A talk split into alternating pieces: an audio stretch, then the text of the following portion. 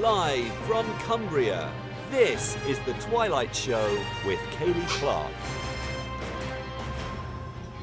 Good evening and welcome to the Twilight Show on Teachers Talk Radio on the 6th of March, and a beautiful day it is too. Today we're going to be talking about eco schools, promoting sustainability and awareness of the environment in schools, and how we can get our kids and our local communities involved in caring for the environment. And we're joined by Hannah Tomlin, who is an expert in this field. So join us and Live from Cumbria, enjoy talking about it tonight. This is The Twilight Show with Kaylee Clark on Teachers Talk Radio. Tune in live at ttradio.org or to join in the conversation, download the Podbean app and search Teachers Talk Radio. Follow the hashtag TT Radio. Tune in, talk it out with Teachers Talk Radio. I haven't mastered that, nailing that intro at all. I start talking and then it's just, I have realised I've got so much to say and then I just completely run out of time. So I'm apologise that was really messy, but as you can tell, I'm really quite excited about the show tonight. I've already got my guest um, called in, so we'll say hello to Hannah. Are you there, Hannah? Hello? Can you hear me? Well, she's there. Anyway, Hannah, if you're there.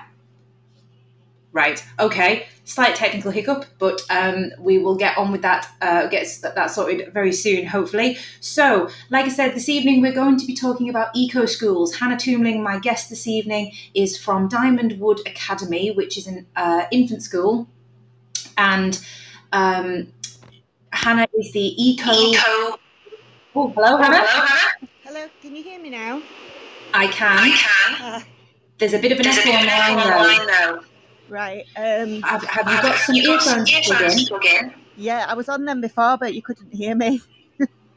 Right. Right. Let me try Because there's a- Yes, there's a Yeah. yeah. Thanks. Thanks. okay, we'll we'll try again in a second. Right. But um, hello, are you there?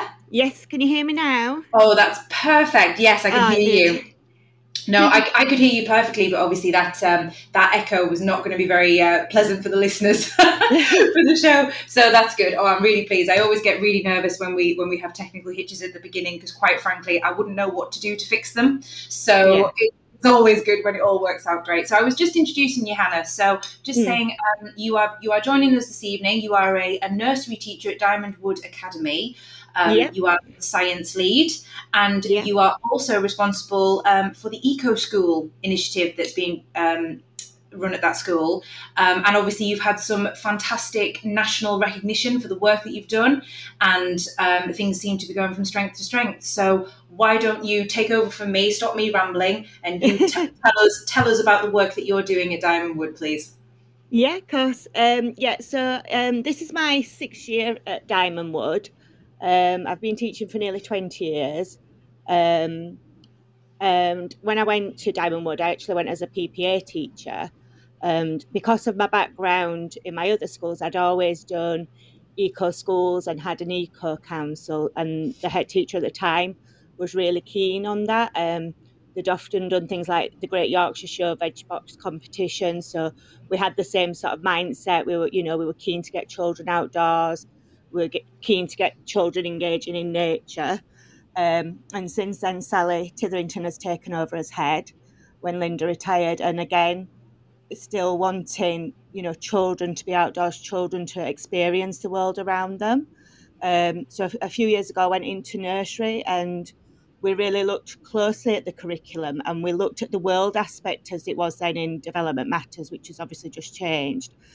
And we really ran with that from with our curriculum, um, you know, basing things on real life experiences. So getting outside, um, developing oracy, developing children talking about the world around them. So all those other aspects like maths and literacy were coming in through through the world.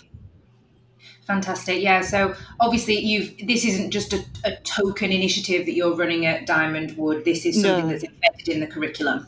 Yeah, that that's one thing I've always sort of said. It's not an extra. You know, we don't want it to be a little add-on that we do, or because we're going to tick a box.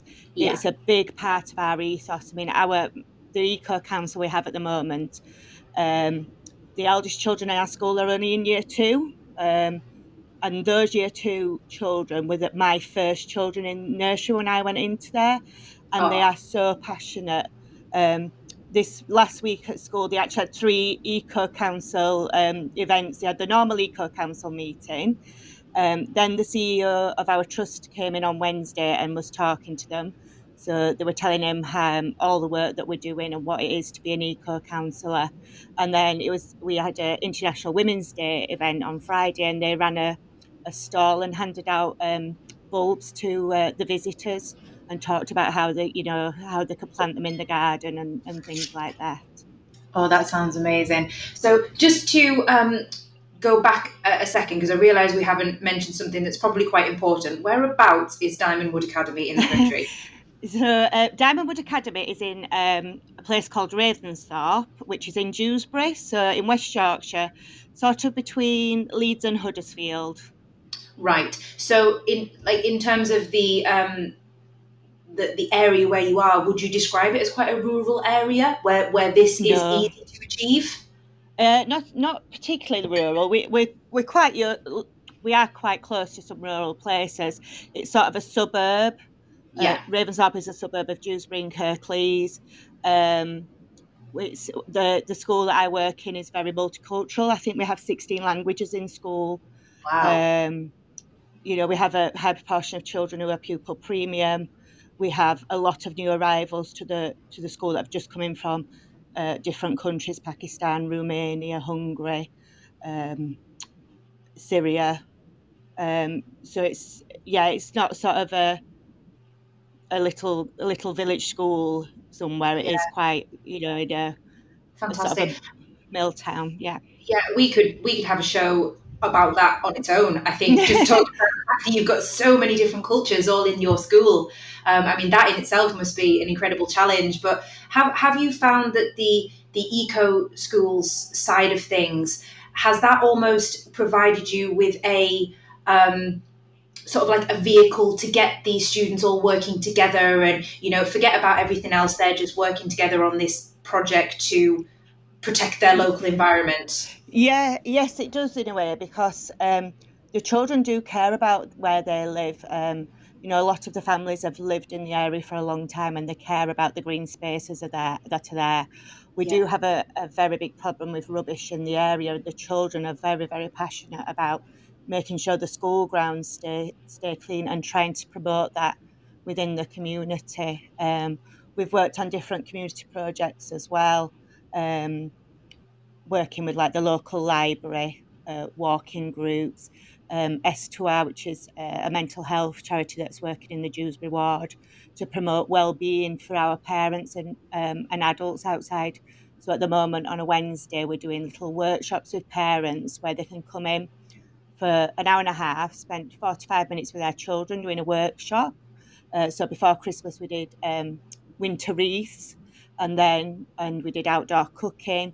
The children would go back to class, but then it gives adults time to to be outside and have time to talk in um, the outdoor environment, you know, maybe around a fire. So it's quite relaxed, talk about mental health, talk about, you know, maybe if they want an English classes, where to go, um, if they wanting ideas to get to get out into the environment themselves. Um, yeah. So that's a that's a bit of a project we're working on. But yeah, the children are they are really keen to to promote things from my youngest children in reception um, are very about protecting nature. So they absolutely love mini beast hunts. Um, one of my little counsellors um, often will collect up all the ladybirds and all the ladybird larvae, be t- telling her, her, friends about them, and then saying, "But now I'm going to put them back because I've got I've got to put them back in their habitat where they live." Um, That's incredible. So the the the, really are good, and for you know a reception child to be to be talking like that and knowing it's a ladybird larva and and things, it's it's really important to them, and it's it's their world. It's the world they're going to grow up in. Um, so that you know, they, they, if they're passionate about passionate about it now, they're going to be like that as an adult. I hope. Yeah. So just let's before we get carried away because there's so much to talk about. I just want to kind of try and, try and structure this as, as much as I can with that because we're going to Yeah. go off on so many tangents. So. Um, I mean, what you're saying just there about the, the compassion that's sort of being generated in the in the stu- in the young children from a very early age. Um, have you always worked in the early years setting, and and has this been something that you think works the best in early years, or have you got experience of maybe working with older children as well? Yeah, I um I started off in Key Stage One uh, when I first started teaching. Um, I went to Scarborough University and my degree's in biology, so I've got that sort of science, environmental science background. Um, I have taught at um, an outdoor learning school as well called Cliff House, which is in Huddersfield, um, a few years ago now, uh, before I had my third child, and that was working with um, children or young people up to year nine. Um, but I've not as ex- that I haven't done that. My passion is probably early years, um, and I just think it, they've got that awe and wonder when you've got a three-year-old and a, f- a four-year-old, and you dig up some potatoes that they've planted, and they're just like, "Oh my goodness, where have they all come from?" You know, we planted one seed potato, and we've got all these potatoes. Um, so they've got that that wow and um, experience that outdoor thing, outdoor things for the first time. You know, embracing with nature. It, uh, you know, it's something I care a lot about, and I think it is Yeah. very important for children. Absolutely. I mean, I remember being absolutely fascinated by nature from a very early age, and it was something my my parents and my grandparents encouraged. Um, I don't know if you remember, there used to be a series called Farthingwood, and it was yeah, magazines yeah. every week, and then once a month you get a video, and it was this Yes. animal. Oh, I, I was I was mad for that. It was amazing. But but what it did was it really instilled this kind of awareness of the of, of the the world that we live in and how our actions impact upon the animals and the plants and the, Yeah. the human interaction that can be so harmful, but it can be so positive if channeled in the right way. Um. And it's something that I have really become passionate about over the last couple of years because I actually went um, vegan a couple of years ago, and the when you do the research and you start looking into the environmental environmental impact of, of things that we totally take for granted, like food and Mm. You know transporting things around the country and where our food actually comes from. And i know it's a very controversial topic because when i, mean i live in cumbria so that's a very rural farming community. And there's been a lot of blowback on schools that have tried to create you know sort of like the meat free mondays and things like that. Mm. so it can be a very sensitive topic but but really it's it's a case of opening everyone's eyes isn't it? You know you're saying about the community aspect of it. Mm. we've got to open everyone's eyes to the fact that there are very significant problems and and it's the humans that are responsible for doing something about it so Mm. it's it's yes we i think it's brilliant that we teach the students from such an early age but also that we've got to get the parents and the teachers and everything involved as well Yeah. so um, the reason, one of the reasons I was so excited to talk to you this evening is because my school, secondary school, um, has recently started uh, an eco school club, Mm. and they're, they're working towards the eco school accreditation, but still very much, still very much in the early stages. So you are coming from the exalted position of already having achieved green flag status with eco schools. So. Um, talk to us about that then. For those of us, those listeners who have never heard of eco schools before, what is it and what does it involve um, from a school's point of view? Yeah, so at, at Diamondwood, actually, we've- we've had we've held the green flag twice now. We've we've been assessed twice. It's recently just changed, I think, because of COVID. Obviously, they used to have an assessor going out to your school, um, but everything's on. Oops, everything's online now, um, and you do it yearly. So Eco Schools um, initiative um, has little steps. If you go on the Eco Schools website, it's really really easy to follow um, and there's lots of advice there, and they're really good if you email them. Um, if you want any support or help, they're, they're really good.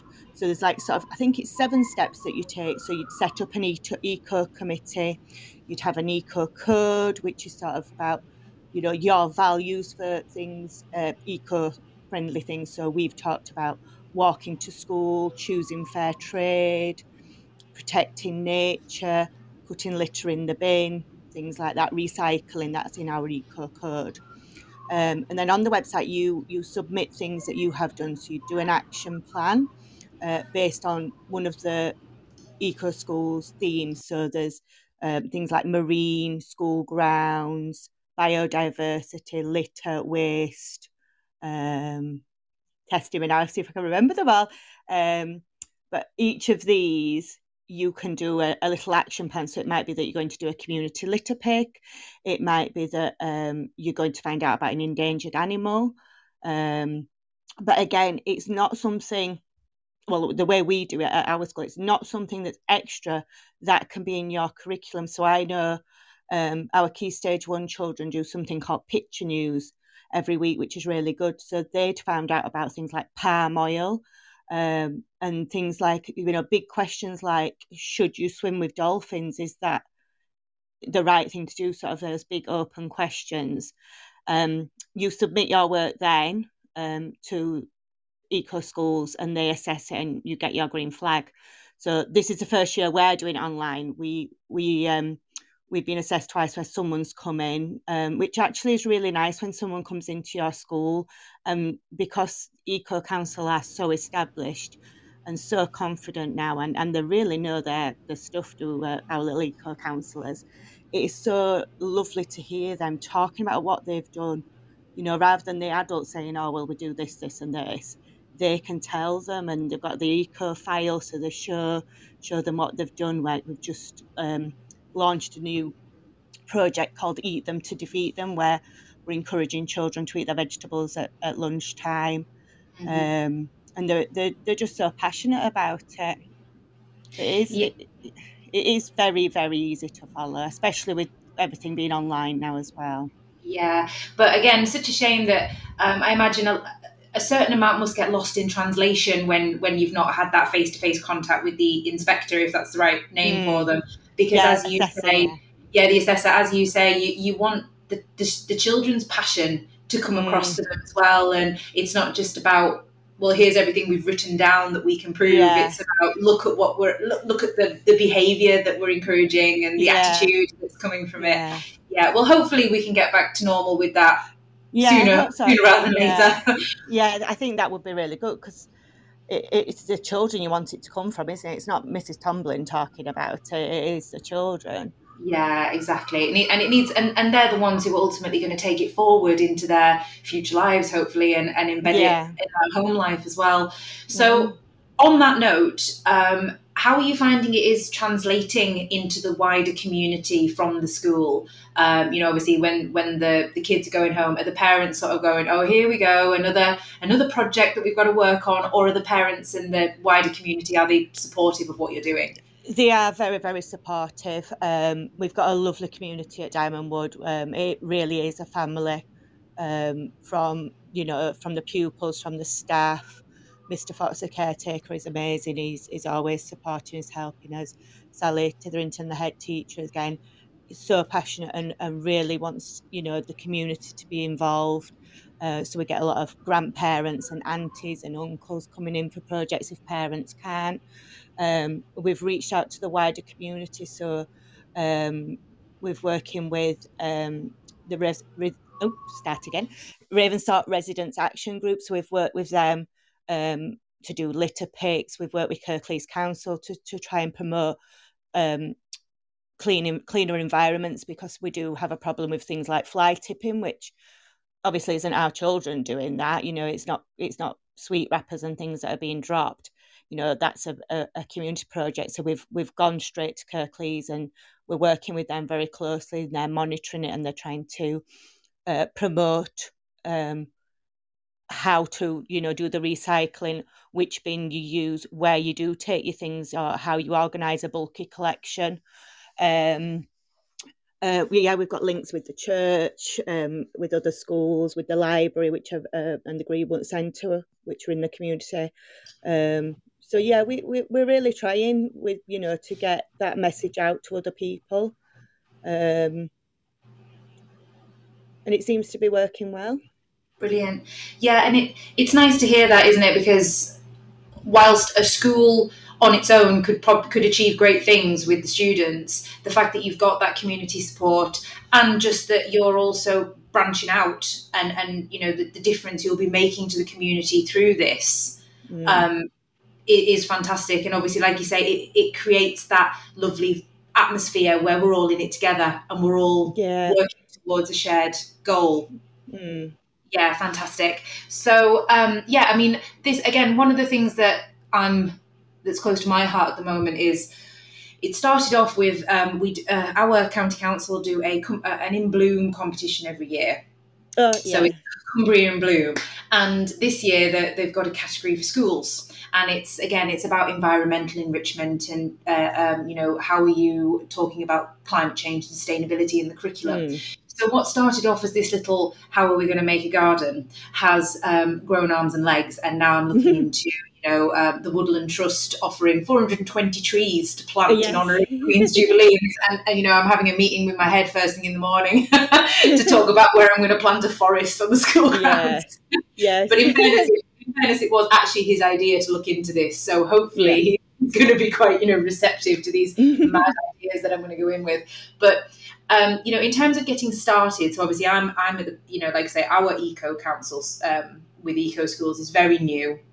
Um, Mm. We're still working through the seven step process, um, and obviously this project is going to form quite a big part of that because it's um, a sort of a tangible uh, project that all of the, the, the school can get involved in. And, and, and we're looking now about how we're going to embed it in the curriculum and so that it's not just a tick box Mm. that we can carry on with this into the future after any kind of you know after the trees have been planted sort of thing. How are we going to maintain this in school? So um, i'm personally very invested in the answer you're going to give to this question but getting started is is sometimes the hardest part. So if if if you're giving advice to a school who's interested in doing this, who loves the sound of this of this um, initiative, what are how would you recommend they get going with it, and what's the sort of first steps they need to take?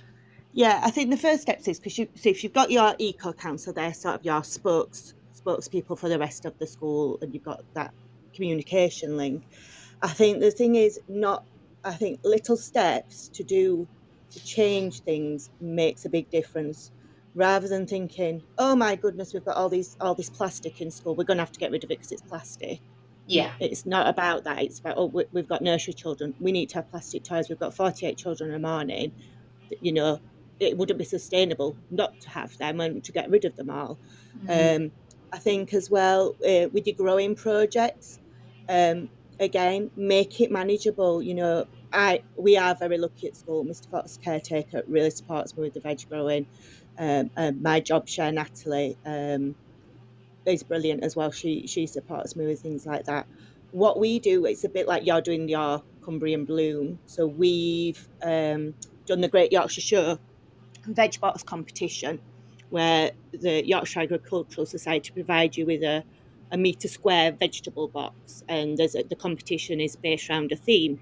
hmm But be, because it is, it is a metre square, it's manageable, rather than thinking, oh, I've got to, you know, I've got to have all these vegetable plots, and it's going to look like Mr. McGregor's garden it doesn't have to be like that. I mean, in nursery where we are, our we've done like herbs and we've just planted them in tires. So we've Yeah. made little, and it's brilliant for the, especially for nursery children. You know, some of our three-year-olds are so little, but a tire planter is ideal for them. They can get down to the level. Um, you know, they've got all that sensory um, awareness when, with it being like mint or sage or chocolate mint is our favourite one at the moment. Mhm. Um, so yeah, make it manageable. You know, yes, it would be lovely to have a Mr. McGregor garden, but we can't. We just there is a you know I only teach three days. There isn't Yeah. you know you, you've got to make sure it's manageable and you know we really looked at our curriculum at school. So next half term, everyone uh, we always have an overarching theme. We also have the overarching values. So everyone after Easter is doing the great outdoors.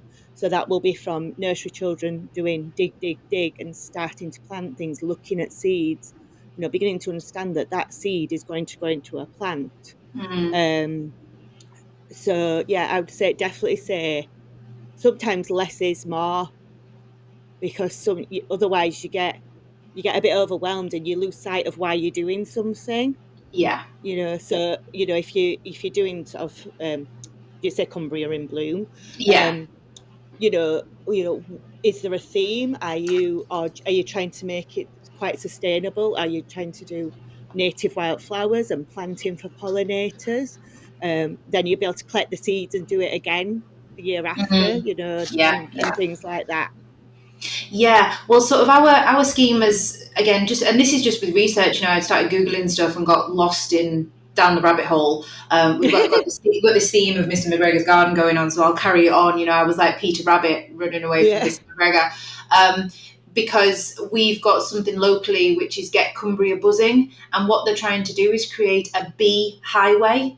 oh Um, yes, so those. have you seen yeah. that? Yeah, and it looks Mm. really good. And actually, in doing that, it made me realize that there is actually already quite a lot going on in our area, Mm, which is frustrating in a way because you think, why isn't this being shouted about? You know, you, you have to go looking for it, um, which can be is, is you know it's it's such a great thing, and it and, and it's already so much has already happened, but it's you kind of you're only coming across it from like a Facebook post that pops up from a Google search. Yeah. You find out it was two or three years ago, and it's yeah. So so anyway, that's another rant that I, you know something else, but um, but basically we're the Get Cumbria Buzzing. We we've been selected. Um, I, I entered the school for it, and we've been selected as um, there's 100 community organisations that are being given um, a, a tray of wildflower plugs and um, seed Oh, yeah. packets, so we can start a wildlife meadow, and that's actually something that the Eco Council were wanting to do on the school grounds, um, which was obviously to attract the poll- pollinators, and Mm. that that's a, a great tie-in with the curriculum because then we can do things like,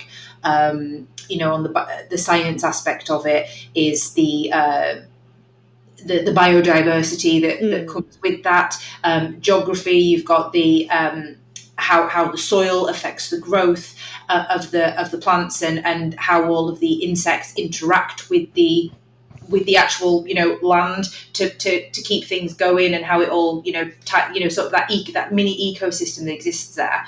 Um, I've probably not explained that very well. You can tell I'm an. English teacher, not a science teacher, but but um, I think one of the, the the difficulties that we've faced, or I've I've kind of you know been racking my brains about, is that at sort of primary level, early years and primary, you tend to have more of a concept based curriculum, like you were just saying. You'll have an overarching theme for the term, yeah, and then your um, your topics sort of fit into that. And then if Yeah. you've got something like the great outdoors or nature or animals or something, it's it's ideal because you're not shoehorning anything in. But I think with with obviously secondary curriculum, it's it's skills based. So yeah, you know, we will have a certain topic that will have to be covered in half term one, half term two. I'm not saying that for every secondary school, but ours Yeah. is like that, and I imagine a lot of them are like that as well. Um, so it kind of required a bit of out of the box thinking because I can't just go up to the geography department and say, "Can you do me a? Can you squeeze in a topic on?" Um, what soil works best for growing plants, you know? Mm. and in the English department, we can't just, you know, um, have a project on promoting the environment and, uh, you know, we m- making um, newspaper articles or something about Yeah. climate change. It, it, it, it, we can only do that if it already fits with something we're doing.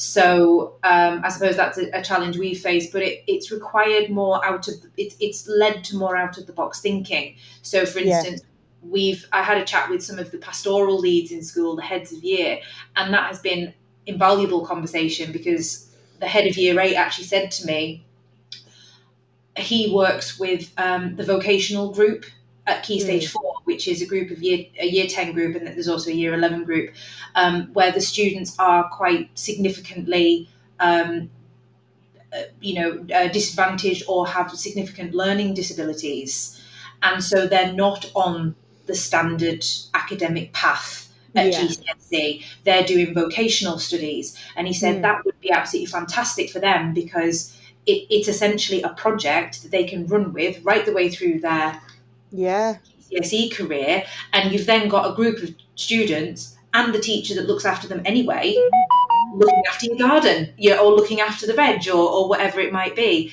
So that's the route we're probably going to go down in terms of embedding it in the curriculum is is how can we actually offer this as some kind of learning opportunity that's almost extracurricular as well Yeah, as but the, all those skills there for the future, you know, if they're learning yeah to grow their own veg, you know, there's, you know, that that's really sustainable, isn't it? And of, you know, knowing that, you know, you you don't you want to put how you're going to rotate your crops and things like that. So I think that's I think that's really really important, um, yeah absolutely especially for that that age group as well.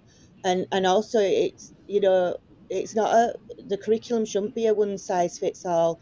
You know what what works at my school might not work at where my, my children go and it's the same academy trust and it's six minutes down the road but your curriculum needs to be for your children and you Mm. know it, it, it's got to work hasn't it? And it's got to be purposeful for the children and i think especially like you say those year 10s you know a couple of years and they're they're adults aren't they? You know. Yeah. But it really gets you thinking about when when you can't just kind of go right let's do a project that's mm, based on environment or, or you know we can't just have a topic in a particular year group. Mm, um, it, it actually has made me realize that there's a lot more opportunities out there because um, for example you have got the the GCSE aspect of it with the um, vocational students. But then um, of course at key stage three we're talking about the art department's very keen on doing like a design the garden competition. So mm, getting the students actually involved in how we're going to put this together because that actually fits with an architectural and landscaping project that they already do at key yeah. stage three. Um, you've, but then you've also got the careers aspect of it as well. If anybody is interested in going into outdoor studies or horticulture the or landscaping yeah or as you say, um, just has a, a, genuine interest in growing their own food or where their food comes mm, from, farming, anything like that, um, it, it, it's actually something that they can. We're, we're trying. I'm trying to look into a way of, of if they participate in it, they can take something away from it. Like you know, not just experience, but is there something we can award them? You know, is is there something that we can do as a school that means that they've got something then to take away into their future? So it mm, the possibilities are endless. I think just at the moment, I'm I'm personally finding it's quite challenging to look for them. You know, not not that the information is there, but the onus is on the individual teacher or the or the school to go out and seek what opportunities there are. Um, mm. how how do you feel about that in terms of the um, sort of the the wider attitudes to doing these kind of things? Do, is it seen? Is it still seen by by you know I, I don't know don't want to get political, but like you know at a government level or at a at a, a larger school level as being a bit tokenism rather than something that is really important that we need to do. Um, I know in some schools uh, it probably is because I know often if they've had somebody who's led a eco schools or eco council and they've moved on to another school, they're not necessarily going to get somebody else who's going to have that same passion, Yeah. you know. So so that has to be sustainable as well. Um, I know I definitely know at Diamond Wood, everybody is very invested in it. It's not it's not a it's just Mrs. Tomlin and Eco Council or it's Mrs. Tomlin, Mrs. Lyons and Green Club doing gardening. It, it is a whole school approach. So Mhm. um, because we, we're, we're entering the Yorkshire Show again, um, I didn't want it just to be 12 children doing the veg box. I wanted it to be a whole school approach, fitting in our curriculum, you know. So um, after the holidays, each uh, each year group's growing a different kind of veg. Um, we're looking at um, different ingredients. Our year twos are going to do some like pop art based around um, like tomato sauce and things like that. Yeah. Um, with the, so it's it it's not just Eco Council are doing it all the time, and it's those twelve children.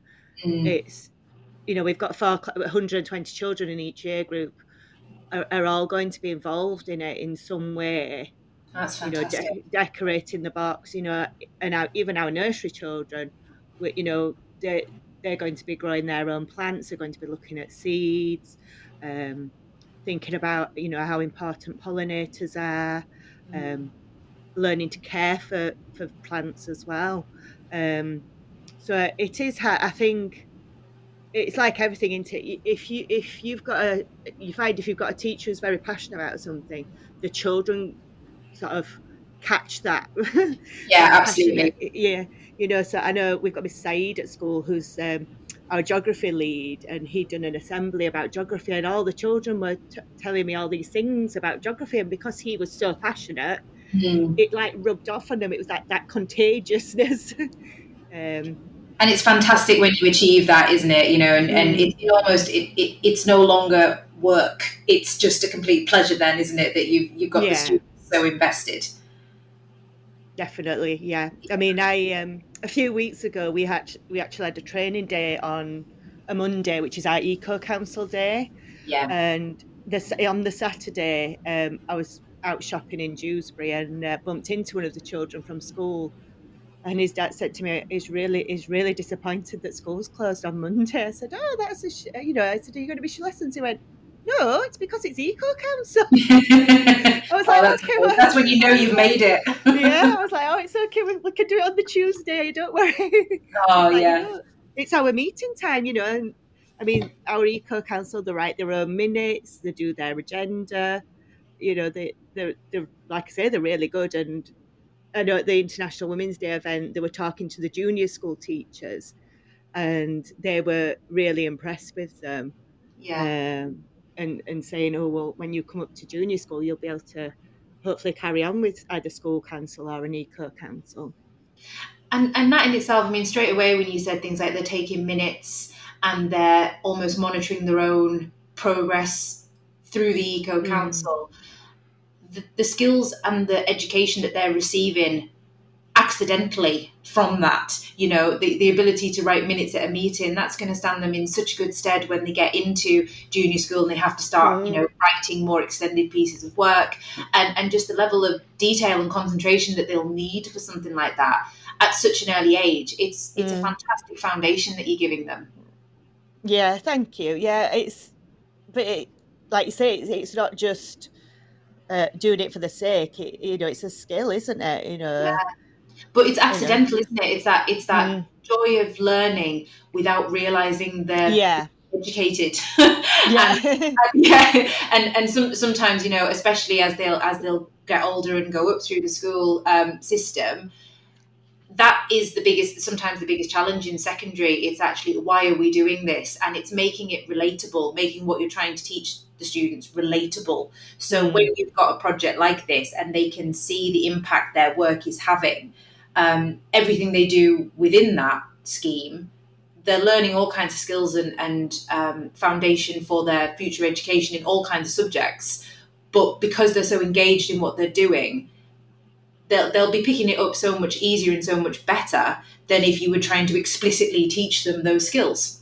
Yeah, yeah, well, yeah, because it's it's it's a bit like an apprenticeship, isn't it? You're learning yeah. on, at, at the, you know, without you're learning by doing it. Um, you know, so but I, I just think it's I think it's really really good. They're very autonomous. Um, they're you know they're very organised because uh, I keep saying it's I'm not I'm if people are coming in to see you I'm not talking to them. You've got to talk yeah. to them and tell you know tell them what you've been doing. Uh, and they are they're, they're so good at it. I'm so proud of them. Oh it sounds I, like you, I think really I, I, think I put I think I put them on Twitter at least uh, once or twice a week. well, you've got plenty of material to work with, haven't you? I'm sure. right. Okay. So um, we are going to have to just take a break, so you can refresh that cup of tea, and um, I'm just going to play the adverts and the news, and then we'll be back after that, Hannah. Okay. Thank you very much. Okay.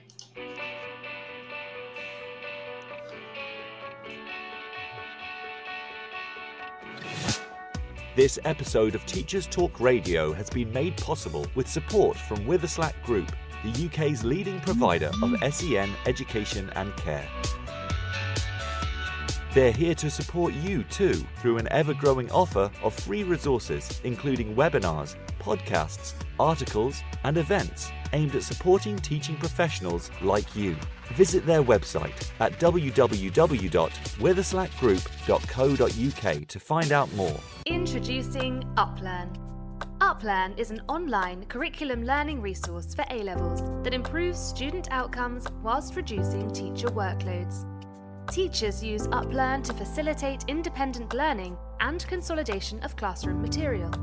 Over 150 schools have seen grade improvements with UpLearn, including St Paul's Girls' School, Michaela Community School, and ARC schools. Book a demo at uplearn.co.uk and quote TTR for 10% off.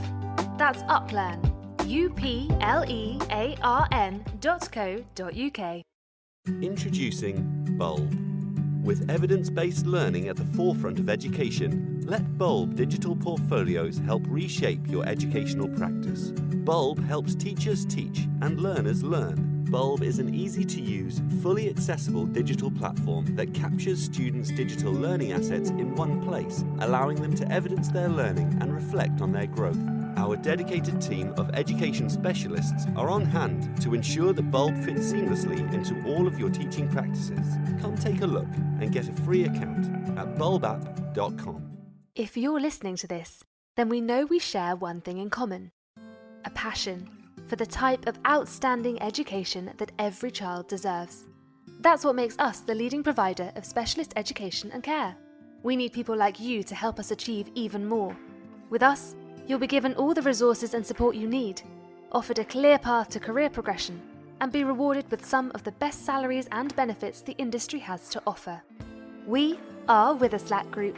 If you'd like to find out more, we'd love to hear from you. Visit www.witherslackgroup.co.uk forward slash careers and be part of our future. This is Teachers Talk Radio, and this is Teachers Talk Radio News with Joe Fox.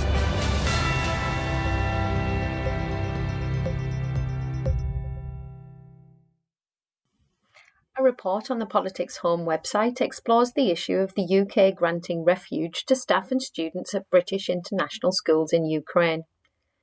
In a letter to Boris Johnson, Colin Bell, CEO of the Council of British International Schools, urged the Prime Minister to provide a safe haven to 700 children and numerous Ukrainian staff at schools in the war torn country.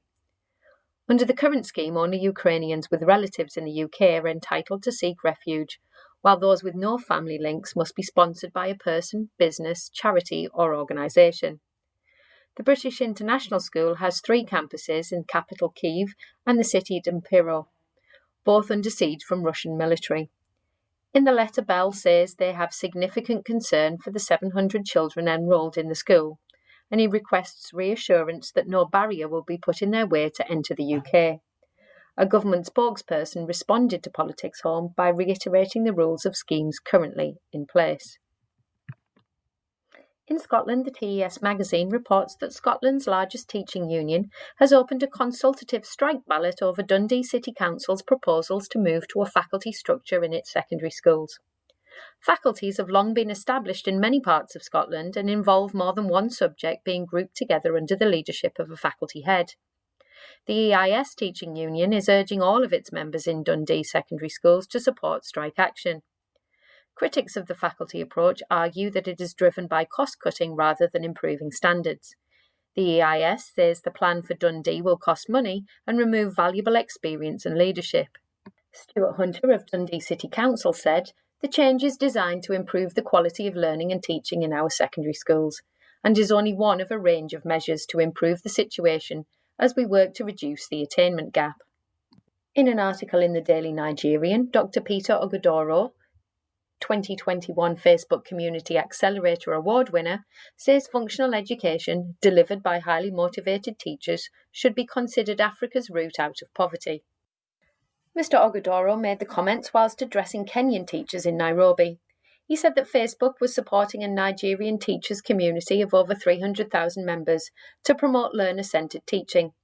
He said Facebook was assisting teachers in acquiring cutting edge skills in teaching and school promotion to help improve teacher welfare and promote economic well-being. Speaking about teachers' conditions of service, he encouraged public and private school owners to pay teachers well and invest enormously in their development. Mr. Ogudoro said he founded the Nigerian Teachers Facebook community in 2016 as a platform for teachers to share free resources for quality teaching and networking. Mr. Ogudoro is an alumnus of the University of Reading, where he earned a PhD in education. The National Association of Head Teachers Union reports on its website that leaders representing schools across Wales were joined by their Education Minister Jeremy Miles as they debated key issues for schools in Wales at NAHT Cymru's annual policy conference. Delegates will debate and agree key policy objectives on curriculum and assessment, accountability, well-being, funding, as well as a range of other issues. Karina Hanson, president of NAHT Cymru, thanked him for joining to hear the concerns of school leaders in Wales. This has been your Teachers Talk Radio Weekend News with Joe Fox. This is 2 Minute Tech with Steve Woods, your tech briefing on Teachers Talk Radio. Hello, today I'm responding to a tweet from Michelle Stevens at m underscore Stevens0, pointing out to at Team English 1 that a lot of people don't know about the snipping tool, and she was compiling a list of shortcuts. The thread sparked a lot of fantastic responses and inspired today's 2 Minute Tech. Today I present Getting Snippy with It. In Windows, a simple shortcut combo of Windows plus Shift plus S opens the snipping tool. The snipping tool is like an advanced version of print screen. After the combo key press, a small menu appears giving you five options. Rectangle select, which is draw a box around what you want, freeform select, which is draw a shape around what you want, window select, which is pick the window you want to capture, screen select, which captures the full screen or replication of the print screen button. Some may say there's no point to this, but stay tuned, there is. Finally, there's a cross to close, and pressing escape can do the same thing. If you have an interactive board, you can pin snip and sketch to your taskbar. Right click the icon and select pin to taskbar. Now you can press it to make screen grabs and not have to go over to the keyboard. Snip and sketch also gives you the ability to annotate on a screenshot. To make this even more powerful, did you know pressing Windows and V shows your last 25 captures to your clipboard? The first time you use this, you'll need to switch on the feature by pressing Windows and V and agreeing to switch it on. Now you can take several screen captures and then paste them into the app you're presenting with. This can be very time efficient. For this week's visual version of the episode, I've made a series of clips and given some real life examples of using the snipping tool, so don't forget to check out TT Radio 2020 Twitter feed. I'm Steve Woods, and that was 2 Minute Tech. 2 Minute Tech with Steve Woods, your tech briefing on Teachers Talk Radio.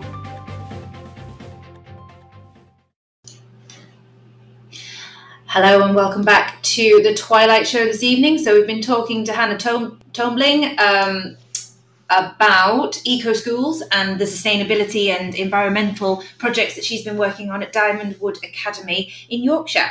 So Hannah, hello again. Um, Hiya. Hi. Uh, so I think it would be remiss not to mention at this point the TES National Teacher Award that you received last year for Environmental Champion of the Year. So, talk to us about that. Was that was that just? Um, I say just. Forgive me. was that in um, response to everything that you've been doing at your school, or was there some? Was there a specific um, initiative that you were working on that that got you that award? Um, no, it was it was sort of a combination of, of the things I'd been doing. I had absolutely no idea about the award.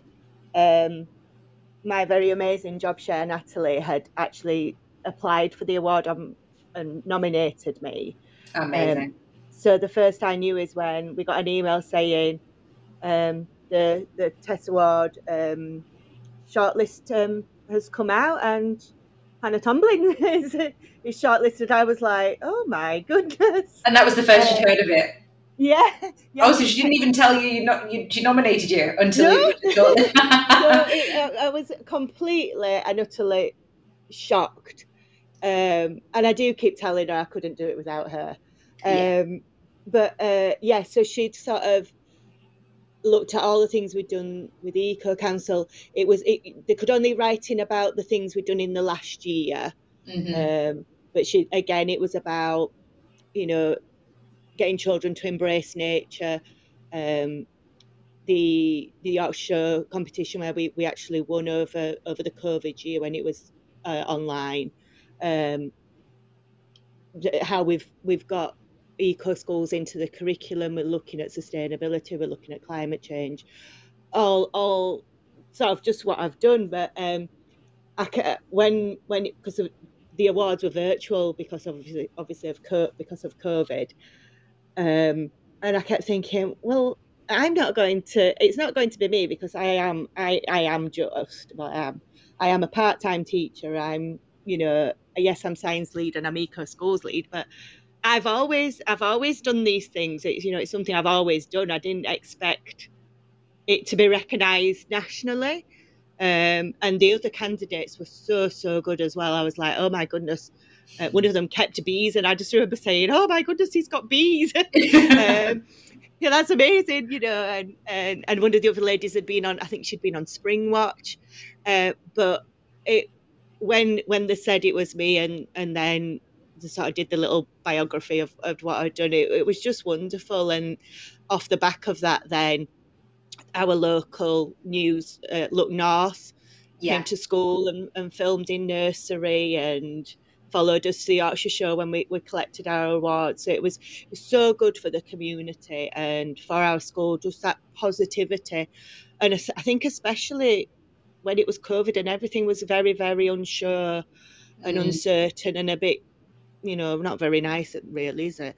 But No. um yeah, I remember one of the one of the dads sort of going, um, who's Mrs. Tomlin?" So I was like, me. And he's like, it's brilliant. It were brilliant to see our school on on on Look North, and he said it's so good for this community, you know, and th- that made, meant the absolute world to me. Yeah. And and that's what it's all about, isn't it? it it's not just about singling out as as well deserved as the award clearly was, because just just from the, the conversation we've been having, you know, what we've been talking for fifty minutes now, according to the timer on my screen. but it, it's obvious, you know, if, if I can achieve anything with my project that's even anything close to what you've just described to me, I will be more than happy. You know, everything you talked about, it just it sounds fantastic, and you it, you know you you really well really did deserve the the recognition.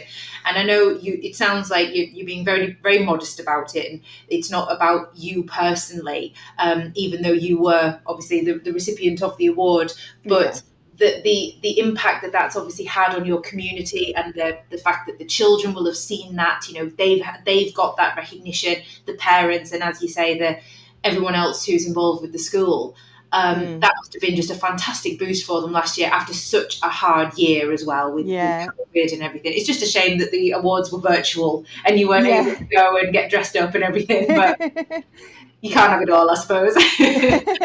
yeah, no, it, it was it was just wonderful. I mean, when Look North came to film us, um, they stayed mainly in the nursery, and it was lovely. The, the children were in the mud kitchen and and all these things. And then the next morning, I unlocked nursery gate, and a little boy walked in, and he just went, "You, Mrs. Tomlin, were on my telly." you you were on the telly as well. You were in the mud kitchen. He went, I know, we're famous. it Oh, was it's just so lovely. But yeah, just to get that recognition and like, yes, it was.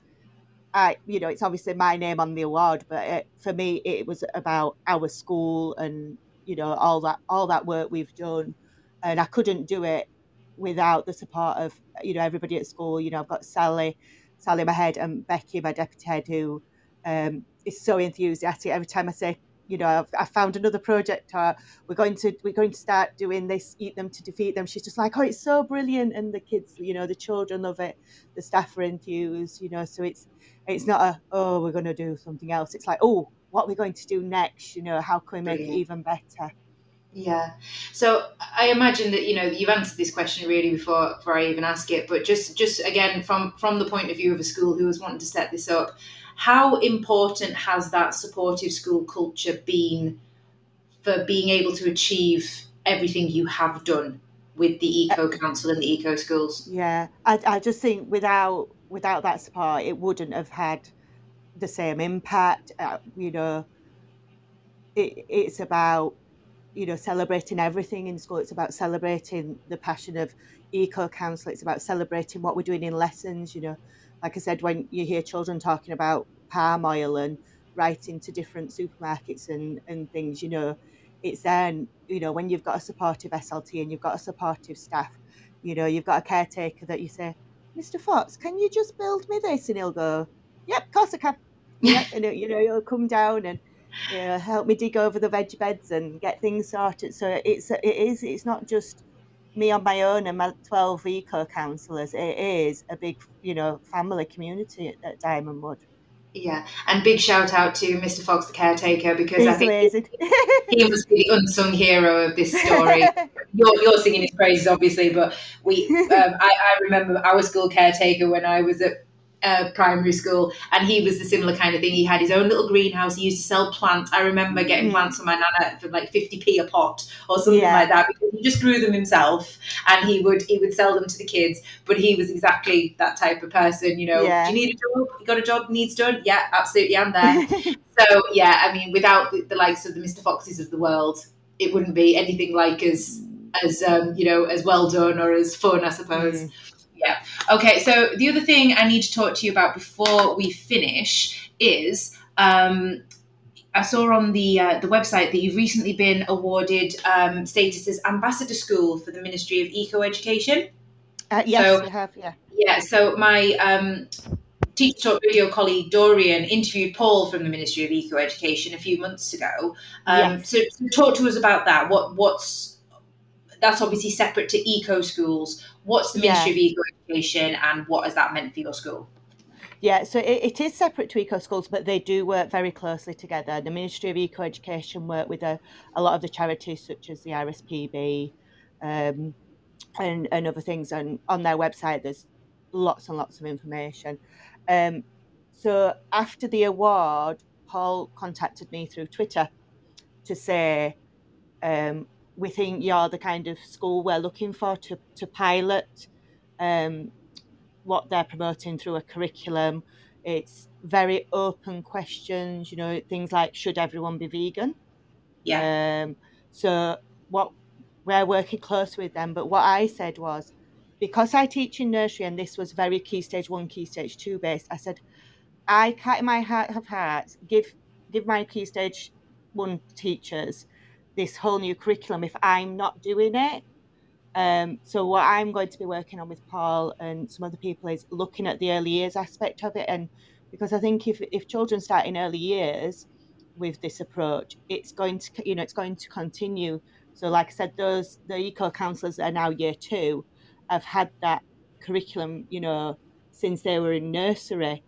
Um, and that's why they're so passionate about it. So it's a it's a very uh, new relationship because you know Paul's on it. He's been into school once, and I've invited him in again. So he's done an assembly. Um, they, they're very supportive. They've got questionnaires for staff and um, parents and things, so that they can look at which aspects of the curriculum they can we can put these questions in um, into our curriculum. At Diamondwood, our curriculum has already got a lot of this in, so we were sort of a bit of a step ahead. So it's just about working with them, and it, it's it's about that networking. I suppose it like you were saying about when you were looking about your planting, and then you realise, oh, this project's being done, but I didn't know about it. It's Yeah. another. It's sort of that networking, and it's promoting it in different ways. Um, so I think it, I think it'd be very good, and I know they've they've got some more schools um, around Yorkshire as well because it's it's from Hampshire and all over where where they've been visiting and, and promoting their the eco ministry. Fantastic. So, so it really is sort of the the nationwide drive to make this more of a of an, an embedded concept within schools. So, yeah, yeah, yeah, and I think you know it's going you know it's going to go that way. I mean, if you if you drive if you're driving along and you see um, a lot of the you know Marks and Spencer's trucks, McDonald's trucks, there, a- lot of them have some somewhere on about something being sustainable or they've reused the oil. You know, so it's it's it's everywhere, isn't it? Uh, You know, promoting that Yeah. sustainability, promoting you know maybe electronic cars, things like that. mm, So you know the children are going to have that understanding when they see, you know, see that. Yeah, there is definitely a certain amount of awareness on the part of the students. I mean, obviously, I'm, I'm dealing with much old, sort of much older students than the ones you're dealing with, but I think it's whilst they are aware of what's going on and and um, as you say, the why plastic is a problem, and they've seen the pictures of of the coastlines with loads of rubbish washing up on the beaches Mm. and they understand why we need to be protecting animals and that the rainforest is being cut down. And you know that those are just things that pop into your head. They're the kind of you know Mm. most well-known ones i suppose. But it's that what do we do about it? It's that awareness of what can i personally do? And that's everyone not just the students it's the teachers as well Mm. it's the general public. What can i personally do to make this situation better? You know how how do how does what i do the choices i make have an impact Um, and I suppose when you see the big wagons of McDonald's saying we recycle mm. all of our oil, you think, well, they're a huge company, so if yeah, you would like, see, yeah. they are. But when you've then got, you know, just Joe and Jane Bloggs going to the shop every day and buying their plastic bottle of pop, they're mm. probably not. Well, it's it's only one bottle. There's only me, you know. Mm. Yeah. But, so yeah. So we uh, we kind of flip. Yeah, we kind of flip that on on the head. So. Um, we sort of say, you know, it's about doing doing one thing yourself, doing a little thing. So we have our we have reusable water bottles at school for the children, um, and you know we, we encourage them to use one of those and not bring in, you know, yeah. a, a, a plastic bottle of water that's a single use one. Yeah. Um, you know, we've talked about if you drop that piece of rubbish, what's going to happen then if what if somebody else drops that piece of rubbish? You know, we talked about climate change in very sim, you know, quite simple terms. And um, we talked about how you personally, if you're making the choice to, you know, say to mum every day, oh no, I don't want to walk to school, I want to go in the car it, it, Eco Council talk about it as the world getting hotter, and we, we sort of visualize that by uh, one of our eco councillors was the world, and every time somebody made a choice of not turning off a light, driving instead of walking, we put another coat on them or, or a scarf so it, they can yeah. see that each time you do something, it has an impact on the world, and it doesn't matter how little it is, it's going to affect the world. And the flip side of that is also, if you make a good choice, like I'm going to use my water bottle and not buy one that costs a pound every time, and I'm going to put my rubbish in the bin, I'm going to choose to recycle. It's about that, and it's them understanding that little thing can make a difference. Yeah, absolutely. Um, I mean, one of the things that we've actually just as part of our Eco Council, we've just done a survey. I'm, I'm quite excited to see what the results are going to be. Actually, we'll find out on Tuesday when we meet again. Mm-hmm.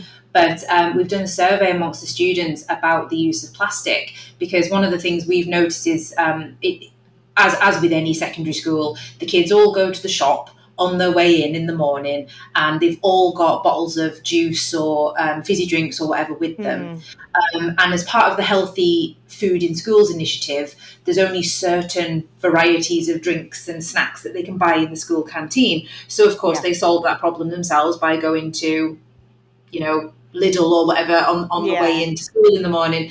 Um, and and one and the, the, the survey that we've done is is if we were to introduce something like a brand, a, you know, a school branded reusable water bottle, if the school were going to buy them, we could obviously make that cost much more accessible for the students, but it wouldn't be mm. free.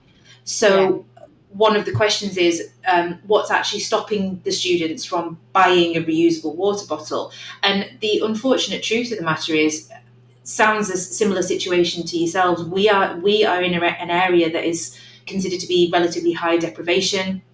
We've got a significant number of PP students in the school, and so cost might actually be the prohibitive issue. If they can get a bottle of I don't know, a can of Coke for 50 pence mm. or a, you know, a, a, bottle of fizzy juice for, I mean, some, some of the cheaper brands, you're talking like 30, 35 pence yeah. for, for, you know, so like a six pack for a pound. And then we're saying, oh, have a reusable water bottle, but it's going to cost you a fiver then yeah. you know that it might not sound like a lot, but that is the difference between yeah people doing it and not. Our, our, bottles are a pound, so it, yeah. you know, and we it's I think it is a bit easier because we are just infants and they haven't got that option of taking themselves to the shop as well. Yeah. They, haven't got, they haven't got to that age, but they are quite good with with buying the, the reusable ones and refilling them.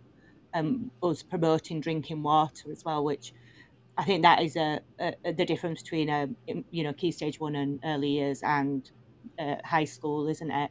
Um, yeah. But yeah, it, it is interesting as well, and also I think as well uh, at high school as well. There's that um, bit of oh, do I want to be seen with a, a bottle that says my school's name on and yeah, yeah, about, you know. I mean, so, that might be something that we that, that might be rethought in terms of the actual branding side of it. But yeah, you know, you see, maybe you see school colours or something. Yeah. yeah. Yeah, but having said that, we've just we've just got school hats, and honestly, ah. the madness that that's been caused, you know, and quite frankly, they're, they're not very pretty because the, school, well, woolly hats Like yeah, woolly fluffy, fluffy woolly hats. Yeah, and but the Oh, school. lovely. co- I, I think I'd like a woolly hat. I might, I might suggest no. I actually, I actually really like it, but it's like being in Gryffindor because the school colours are burgundy and yellow. So you can Oh. imagine it like it's a, it's a stripy pom pom hat. There is an element of um, novelty, but I, I don't think the issue maybe is necessarily that there is. I think this, the kids are, are proud of the school, and, and you know Oh, if you've got if you've got that culture where they actually you Mm. know they're happy to talk about the school that they go to. It's more just the what is actually stopping unfortunately one, one of the realities is when you live in an area where people have to keep an eye on the cost of things and especially with the price of gas and electric flying Oh, through flying. the roof as Yeah, it is absolutely. um, cost becomes a prohibitive issue and i think that there is still an kind of a um, an, an impression or an image that being environmentally friendly is quite i don't know I, I, I, I don't know if this is even the right thing to say but like middle class you know it's almost like a, provision, a position of privilege to be able to make those decisions as opposed to necessity um, and i think we've just got to change that mindset haven't we that it, it's not about um, you know everyone can do it and as you say Yeah. the little things if everybody did one little thing every day the Yeah. overall impact would be huge Yeah, definitely. That's it, isn't gotta- it? yeah yeah we've just got to get people to realize that every time that like exactly like you said every time they make a choice you can make a choice that has a positive impact or a neg- or a potentially negative impact and it's it's about recognizing that what they do matters Yes, it definitely. Yeah. Fantastic. Oh, well, it's been an absolute pleasure talking to you this evening, Hannah. Thank you so much. Um, it's been a great learning. You know, I've got so much out of it. You know, like I say, Oh, I've got that meeting with the head in the morning. I've got so many things, so many new ideas to talk about. Um, but also just the on, you know, the fact that you, you're doing this, the, way that you've, you've created this this culture in your school, I think it's fantastic. And if more schools can get into this mindset of making the environment a priority in students' education, I think that's only going to be a net positive outcome for everyone. Yeah, definitely. yeah Yeah. So before you go, one last thing then, um, I always like to ask my guests, especially when I've learned so much from them, is what what are your what's your advice to to, to listeners who are thinking about they really want to do this, they're excited about it. Um, what's your advice for how they get, you know, the, the first thing they need to do tomorrow morning when they go into school? Um, I would say find your little eco warriors in school. You will have children who already really, really care. Um, and it's about investing time in them um, to get a really strong eco committee because then their passion goes into their classes, um, and which means you know it's that snowball effect. Um, so so everybody want, would want to be an eco counsellor. Yeah. And that, yeah, brilliant advice. Thank you so much because that will just breed the passion for it amongst the students as well, won't it? Yeah, yeah, definitely. Fantastic. Oh, well, have a brilliant week and um, enjoy the rest of your Sunday. And thank you so much for giving up your time to come on the show this evening. Thank you for inviting me on. It's been lovely. Oh, absolutely. Feelings mutual. Thank you very much, Hannah. Take care of yourself. Thank you. Bye. Bye. Oh, what a fantastic guest. I hope you really enjoyed that this evening. Um, I, like I say, I've learned so much. Um, for those of you who maybe missed the, the beginning of the show, Hannah uh, Tom Tomlin is. Um, she works at Diamond Wood Academy, which is in Yorkshire. Um, it's actually a, a nursery and early years school, but um, the work that Hannah has done has been nationally recognised at the TES Awards, and she was um, nom- uh, she won the award for Environmental Champion of the Year. The, it, the Diamond Wood Academy is an eco school accredited and is also an ambassador school for the Ministry of Eco Education. Anyone, um, any teacher with a passion for sustainability, the environment, and how you might want to get this sort of thing going in your school, I would highly recommend you go to the Diamond Wood Academy website. Um, they've got an Eco Council and Eco Schools page there, which tells you everything they're doing. It even has the minutes from the Eco Council meeting, so you can really see that this is embedded in the culture of the school. Um, the students are obviously incredibly passionate about it, and they're really getting some recognition and for the work that they're doing, and well deserved it is too. Um, I'm super excited now about my own um, modest garden project that I'm trying to launch at my school. Um, yeah, and, and just the making it a, it, it's so important to make this a culture in school that it's not we're not especially i think at secondary school we can get a bit bogged down with the curriculum and what we actually have to deliver um, in terms of the you know the, the content that we have to deliver. But if we can try and integrate these ideas and if uh, in, into for our students the ones who are passionate about the future and, and the impact that they have on the world around them um, hopefully we can generate lots of support and momentum from bigger organizations and the government who are actually going to you know recognize the need to educate our students about the impact that they have on their world and how we need to care for it and how we need to make sure that we still have a beautiful world to live in in the future so that's my little um, soapbox over with for the evening. But again, big thank you to Hannah uh, um, and uh, brilliant work that's being done at Diamond Academy. It's certainly a model to use for anyone who's interested in getting going with eco schools. So um, that is the show wrapped up for the evening. I hope you've enjoyed it. And for those who have uh, listened back to this as a podcast, thank you so much for downloading and um, wishing you all the very best for your coming week. I hope it's good to you. I hope you have a great week at school and enjoy the rest of your Sunday evening. Get a good sleep and wake up refreshed for the morning because spring is here and I think it's going to be, uh, we're only going to get lighter mornings from now on. So, all the best, enjoy, and thank you very much for listening to the Twilight Show with me this evening.